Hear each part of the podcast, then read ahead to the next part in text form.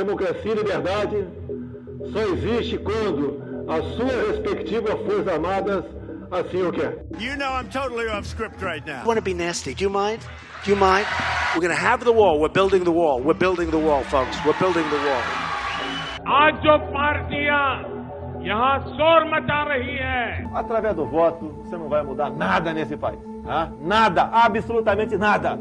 And the reality now is that we are the party of the people.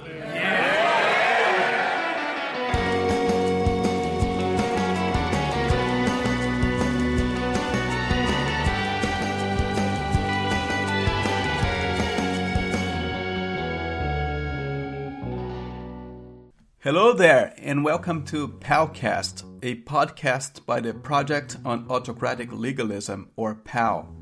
I'm Fabio de Saia Silva at the University of Oklahoma.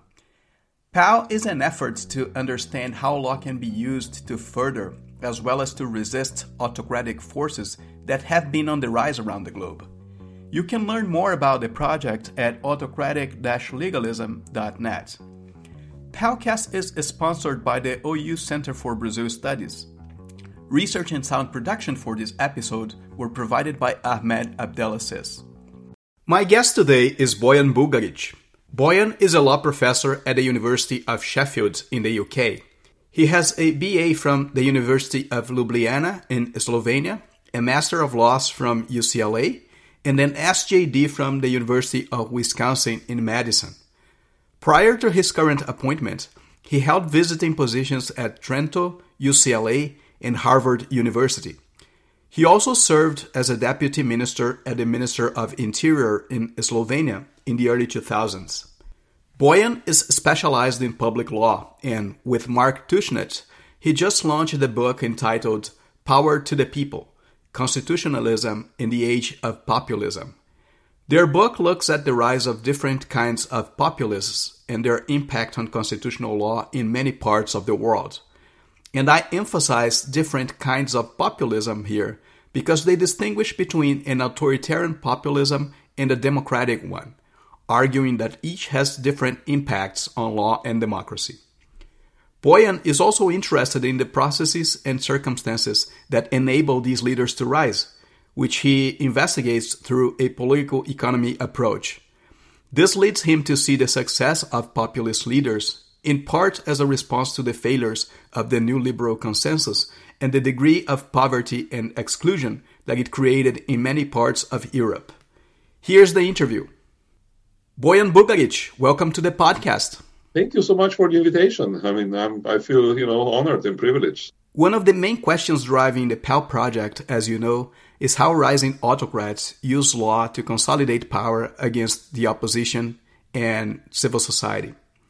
A lot of times, these leaders claim that they are representing the people against the elites, and they use this position, real or not, to legitimize what they do. For this very reason, these leaders are frequently characterized as populists. Is this something that appears in your research? And if so, can you tell us how? My response is yes, is yes to all what you said. So, yes, if we speak about authoritarian populists, that is certainly true. They use constitutional law to undermine, to destroy democracy. What we see basically are democracies that retain the facade, but which are hollowed out from the within. You know, we have courts, we have parliaments, elections, but the real power has been concentrated in the hands of the executive and, and the elites, which uh, often controls the executive themselves. So the new autocrats want to keep the veneer of legality of democracy, but on the other hand, they're mostly inter- interested in power grab, in concentrated power, in uh, you know dismantling the key uh, you know elements of constitutional democracy.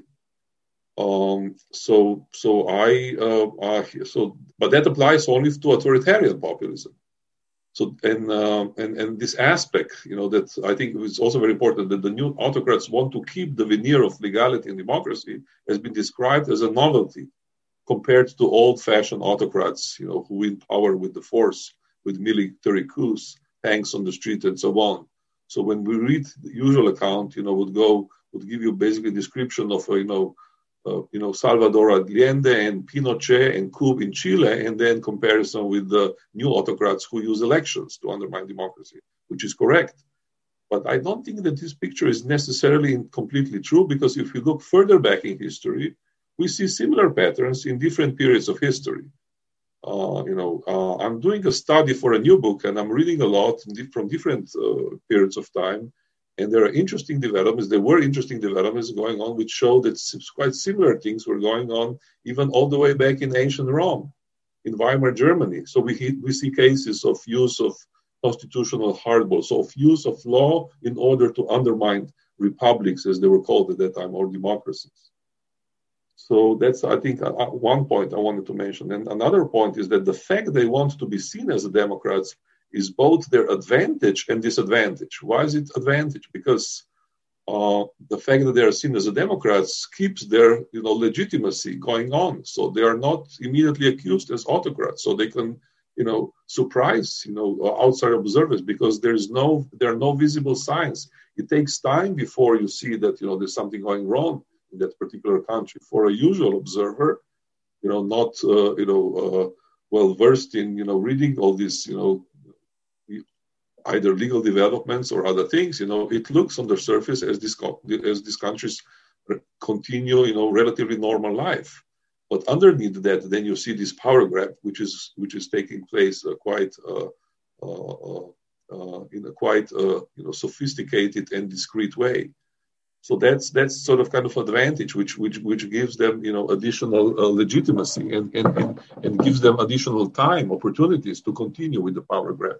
The disadvantage, however, is, and also and that's also opportunity for those who want to fight against, uh, uh, fight back against the populist, authoritarian populists, is that you know they have to keep elections relatively free. It's true that they are not completely free. It's true that they're not entirely free. It's true that, for example, in like in Eastern Europe, you know, there were many you know, problems with, you know, elections, you know, starting from gerrymandering, from changing electoral rules to their own advantage and so on and so on. But still, you know, more or less, you know, there's still a choice, a chance for opposition to win. So that's very important. So uh, if you look, for example, the situation in Hungary at the moment, the opposition decided to unite on a one single ticket, and that keeps at least the hope alive that you know they might challenge successfully Orban in 2022. So that's different from the old autocrats. When old autocrats, you know, seize power, they, you know, destroy democracy, you know, in, the, in a single event. So there are two different sides of this kind of discrete destruction of democracy by the autocrats.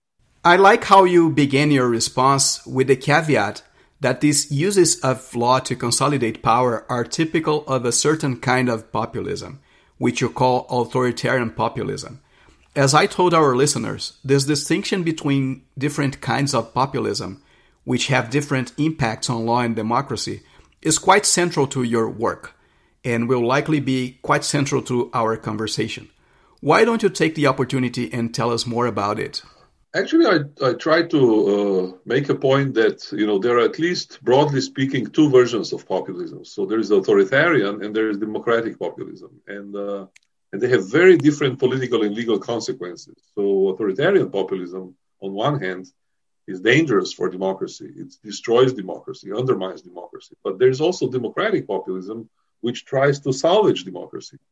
So it's very important to distinguish between these two types of populism. And uh, I think there will be uh, plenty of time during the conversation to go into the example, into the cases. But just to give you a taste of my argument, I just want to mention a few, if I may, examples for each of the types. So, you know, among the authoritarians are, you know, the usual examples that we mostly talk about. So it's uh, you know Eastern Europeans, it's Trump, it's Bolsonaro, it's Erdogan, and so on and so on.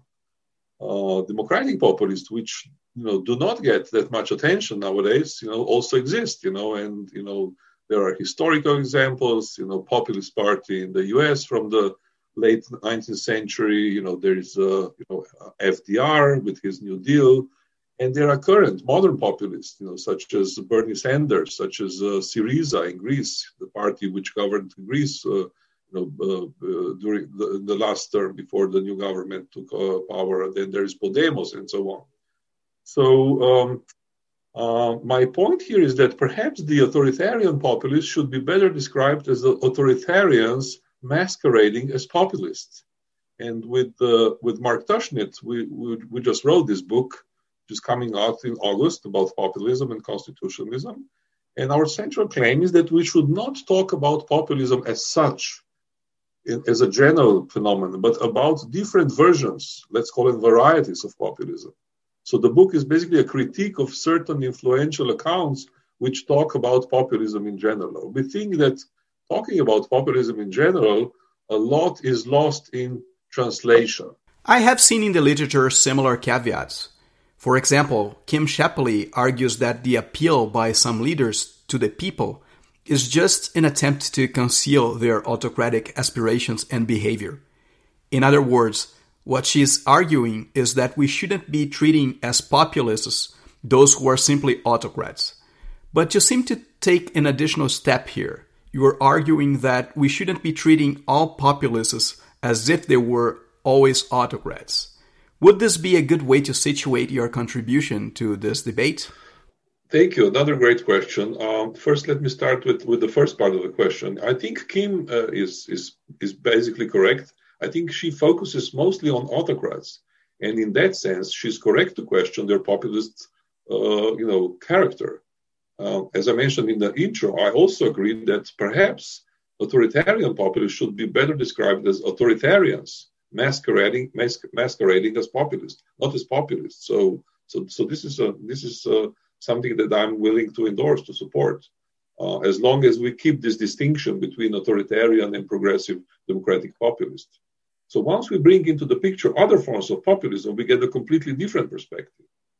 Uh, so, um, uh, uh, like Kim, also Nadia Urbinati makes a, a, similar argument in her influential study of populism called Me the People. And she argues that populists always disfigure democracy. She uses an Italian uh, case as one of her examples, Cinque Stelle, Five Star Movement, as her case study. And in our book with Mark, we look at what the populist coalition in Italy did uh, during uh, its term in power, which was relatively short, uh, less than two years. And, uh, and we found out that it certainly didn't disfigure democracy. It initiated a referendum which reduced the size of the MPs in the Italian parliament, which was one of the largest parliaments in the world. Um, is this, you know, anti-constitutional, anti-plural? We think not. It was, you know, it was. So, so we here disagree with Urbinati's point that populism in general disfigures. So again, I, I, I keep coming back to the distinction. So, so it's absolutely correct to say that you know authoritarian populists are those who, you know, uh, have a questionable populist credentials because they're mostly authoritarians. But once we move to the progressive populist, we see that you know the picture is quite different. So um, we, in the book, we also look at the Austrian case where you have also shortly power. There was an Austrian conservative and far, far right populist coalition, and we see a similar result. And so our conclusion is that instead of talking about populism in general, we should speak about populism in practice, respecting the varieties of different populism. So there is there is a work of different kinds which talks about these different populists who try to redeem democracy. Uh, so and and there are also other examples of populist constitutionalism, uh, like uh, case of the referendums in Ireland, constitution making in Iceland. Uh, then there is work of Helen Landemore, Open Democracy, which is really important here in talking about you know uh, democratic credential of many democratic populists. So, so my my answer is basically that yes, uh, uh, it, it's correct to point to the questionable populist uh, character of many authoritarians, but on the other hand, populism is very useful when we talk about the real populists. You know, the and not all of them are progressive; some of them are conservative. So, so that's my response to your question. I hope that I answered your question. So let me fully follow your reasoning here. Populism is not necessarily contrary to political liberalism. Leaders can rise claiming to represent the people against the elites, but they can rule within the boundaries of liberal constitutions, and when this happens, they end up including in politics and policy those who had been previously excluded. so they make both democracy and constitutionalism stronger. I think a fair question then becomes what conditions are needed for these good populists to emerge and perhaps more importantly to remain as good populists when there can always be a temptation by them to abuse power? Yeah, uh, again, a great and a, and a difficult question. So, um, so basically, this is the story of democratic progressive populism, which goes back to the first populist party in the U.S. in the in the in the late 19th century. So, so the, the populist party, wonderfully described in the new book by of Thomas Frank, which is called uh, "No, uh, No, uh, the People: uh, The History of Anti-Populism."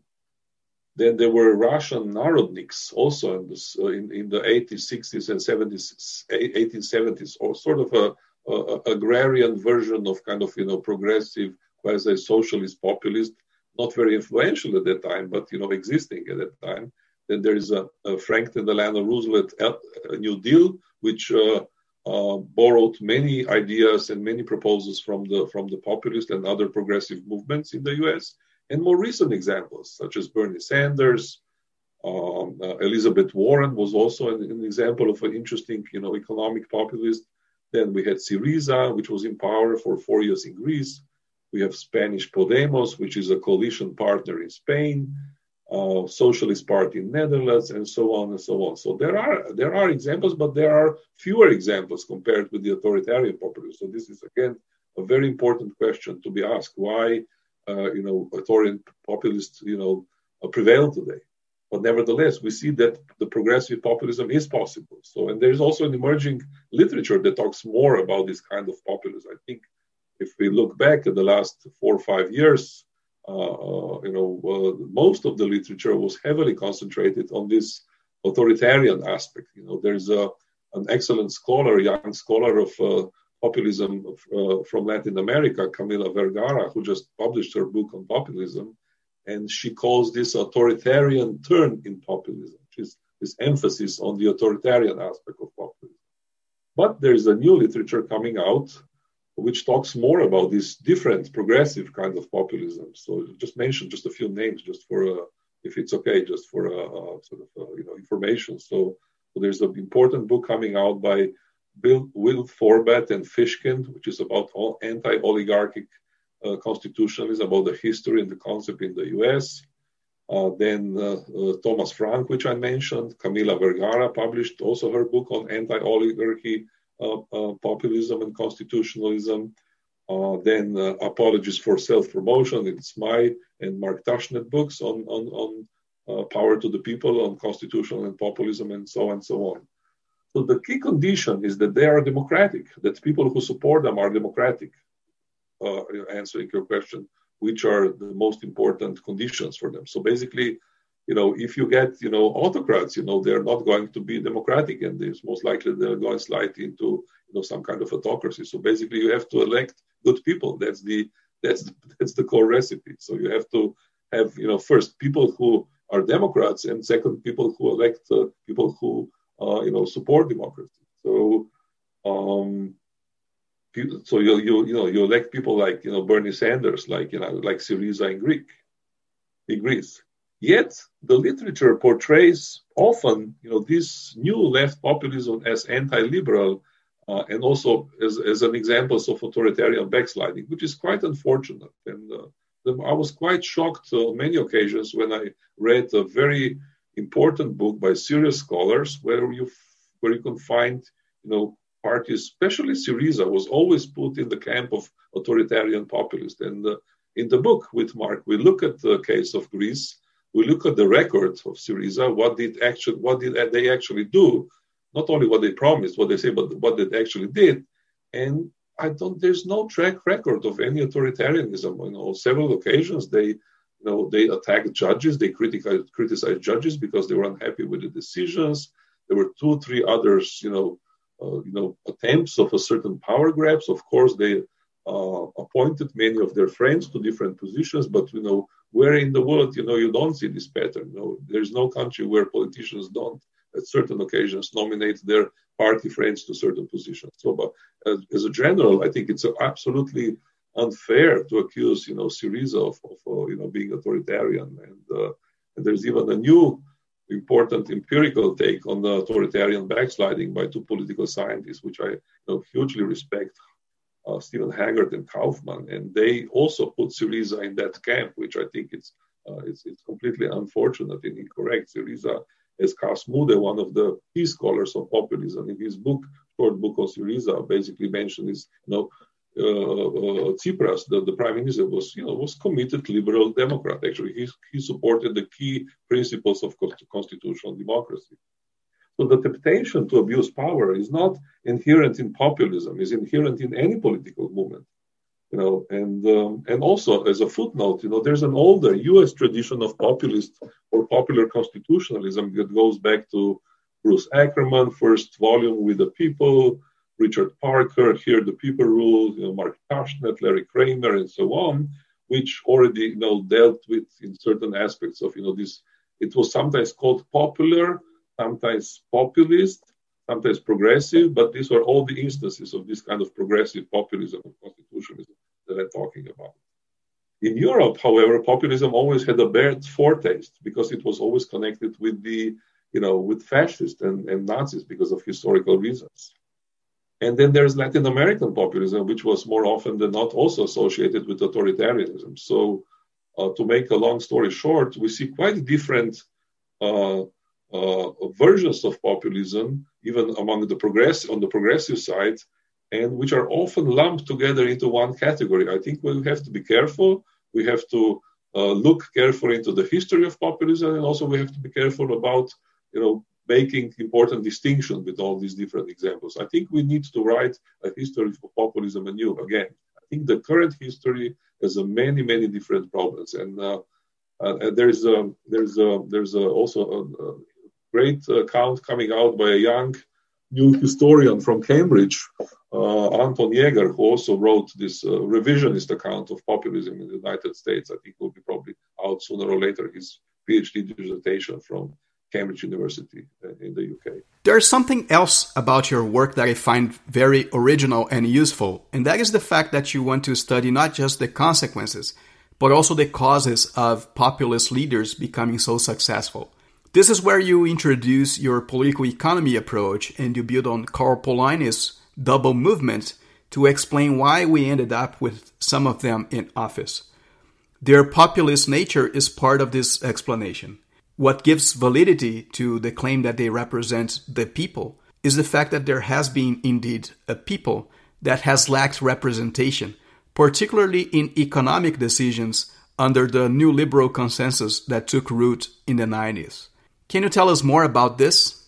Yeah, thank you. This is really great uh, question. I really like this question. So first about why looking at the causes of populism? Because I think without understanding the causes of populism, it is impossible to devise a proper response to populist challenges. So, looking at the causes helps us understand that many grievances that give rise to populism are real, are uh, you know should be um, you know heeded, should be you know uh, you know should uh, deserve certain response.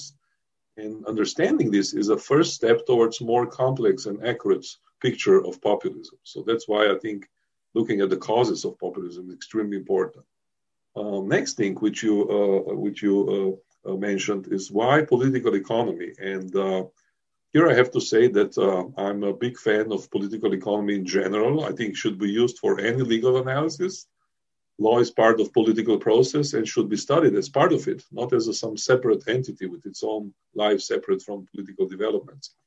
I have to say here that I was, you know, heavily influenced by uh, during my graduate study in America with, you know, several, you know, brilliant scholars. Dave Trubek was one among them. So most of his graduate seminars actually were about political economy of different things. We studied political economy of globalization, many, many different things. So I was, I was heavily exposed to this kind of stuff during my graduate study, and, and that kind of stayed with me. So that's the, the origins of my fascination with, with, with political economy. And uh, as I said, I found it uh, extremely important for a general study of law, but also for populism as well. Why Polanyi? Because Polanyi is useful because it helps us to understand why populists get elected. They offer alternatives when politics declared that there are no alternatives.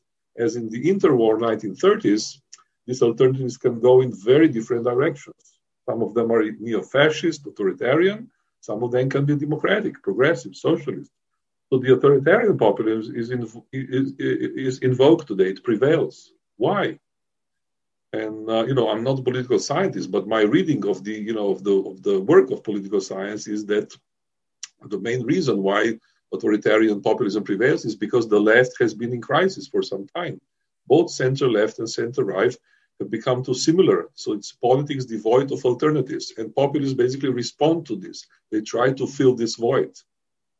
And um, and the, the, the, your last question, uh, you know, the, the importance of economy in this political economy, I would say it is extremely important, but it's not the only factor which explains the rise of populism. I think we should be very careful uh, about giving too much weight to only single factor. So it's I think it's economy, it's culture, it's psychology, and I don't think that single factor explanation are very helpful.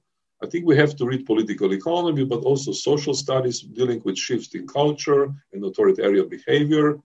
For example, One of my favorite reads uh, nowadays on these issues is an old-fashioned Erich Fromm, Escape from Freedom, written in 1941. I think it should be put back on the syllabi in our social science department. I totally agree that there are many factors involved, but I wanted to spend a few more minutes here discussing the economic aspect of populism, because this is something that we don't usually talk about. In your work, you show that many of the authoritarian populists in Europe are working to design a new economic model that pushes back against the austerity or orthodoxy of the EU and that is based on more public spending and industrial policy. In countries like Brazil, the pattern is very different. The election of Jair Bolsonaro represents a backlash against the left and the new developmental state. Likewise, in the United States, Trump doubled down on neoliberalism, increasing corporate welfare. One of the first measures that he adopted after taking seat was to give tax breaks to large corporations. How does this kind of neoliberal populism fit your models? So again, as uh, as I uh, tried to emphasize earlier, there are different sorts of populism with different host ideologies and policy prescriptions. So once we think about populism in plural, so as a varieties of populism, it is easier to understand these differences which you mentioned. So what populists share is that they try to fill the void produced by the politics of no alternatives. How they feel it is a different question. So it varies from country to country, from a context to context. So there's actually a term in the literature which describes the type of populism that you mentioned of Trump and Bolsonaro. It's called plutocratic populism. It's uh, one of the first books which used that term was by Pierson and Hacker. It's called "Let Them Eat Their Tweets." So it, it talks about precisely about the issue that you mentioned in your question. So the point is that you know they give economic uh, benefits, you know, to their donors, to the rich elites.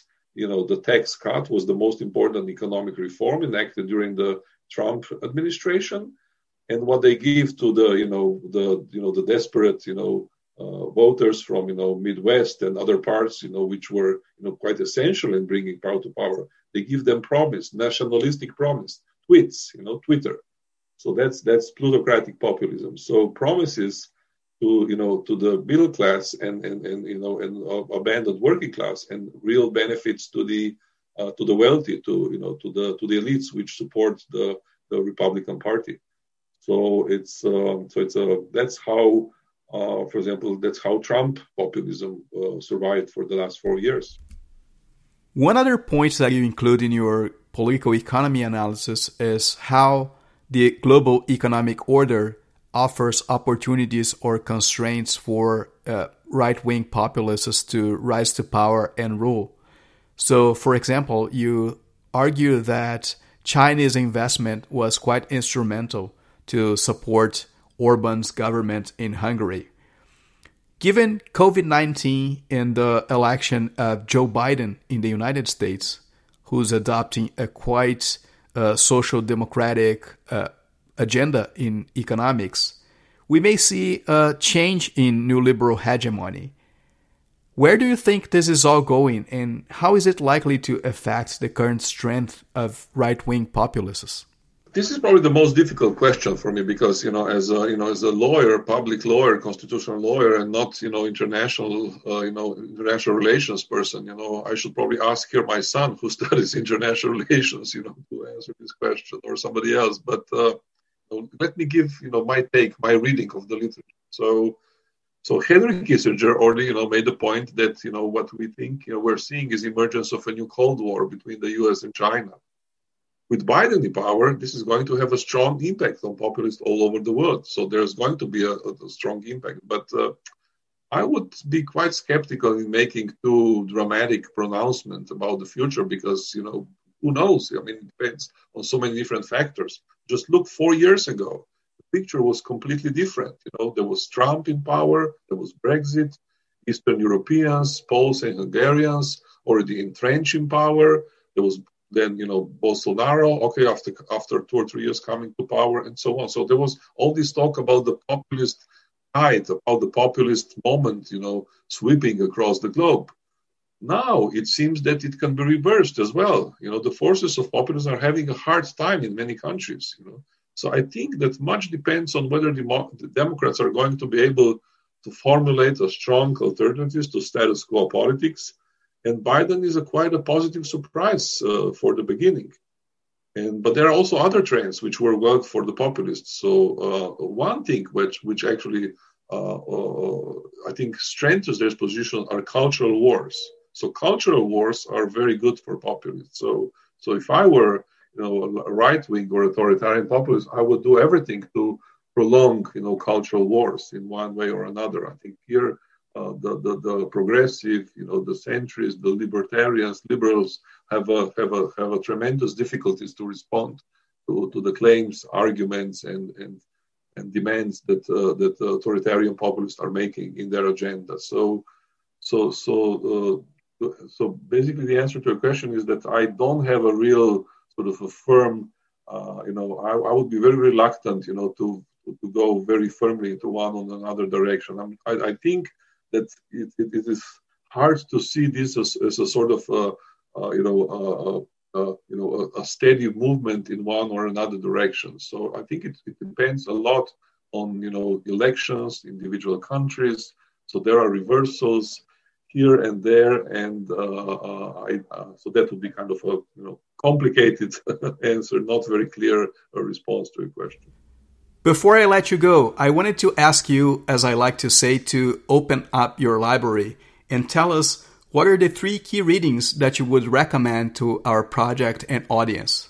Um, which are my three books that I would like to sort of, uh, you know, uh, recommend to the people who are interested in these developments, where I selected three special books for, for different reasons. So you asked me the question about political economy.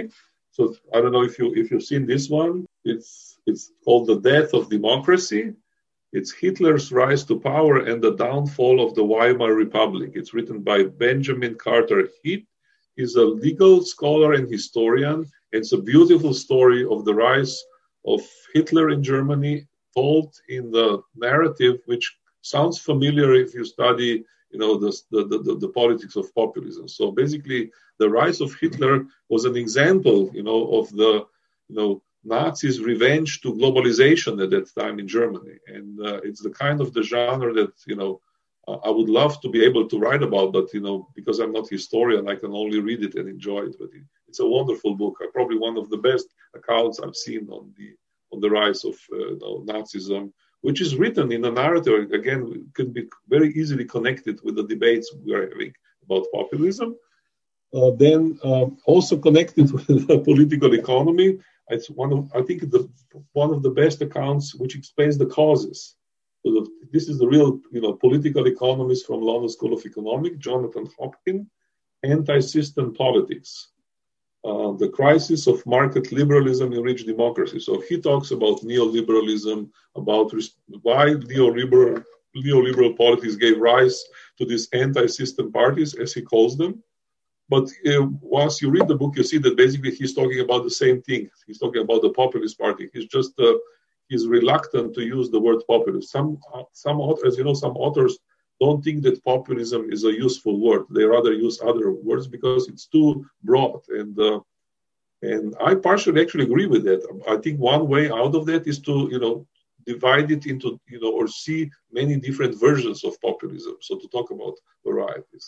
And the third, the last one, goes very back into history. It's about ancient Rome. It's called Mortal Republic How Rome Fell into Tyranny. It's written by Edward J. Watts. And it's again a very interesting reminder that you know the, the things that we look today you know we talk you know we, we, are convinced that this use of legal ways you know that autocratic legalism is something relatively modern thing it happened in ancient rome you know the romans did actually autocratic legalism at that time as well it's again a beautiful book beautifully written that was Bojan bugaric thanks for being with us today thank you so much for having me fabio it was a pleasure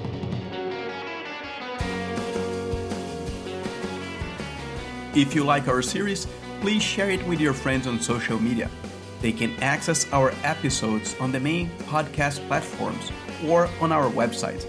And if you have comments or suggestions regarding the series or our project, feel free to contact me at fabio.isaiasilva at ou.edu.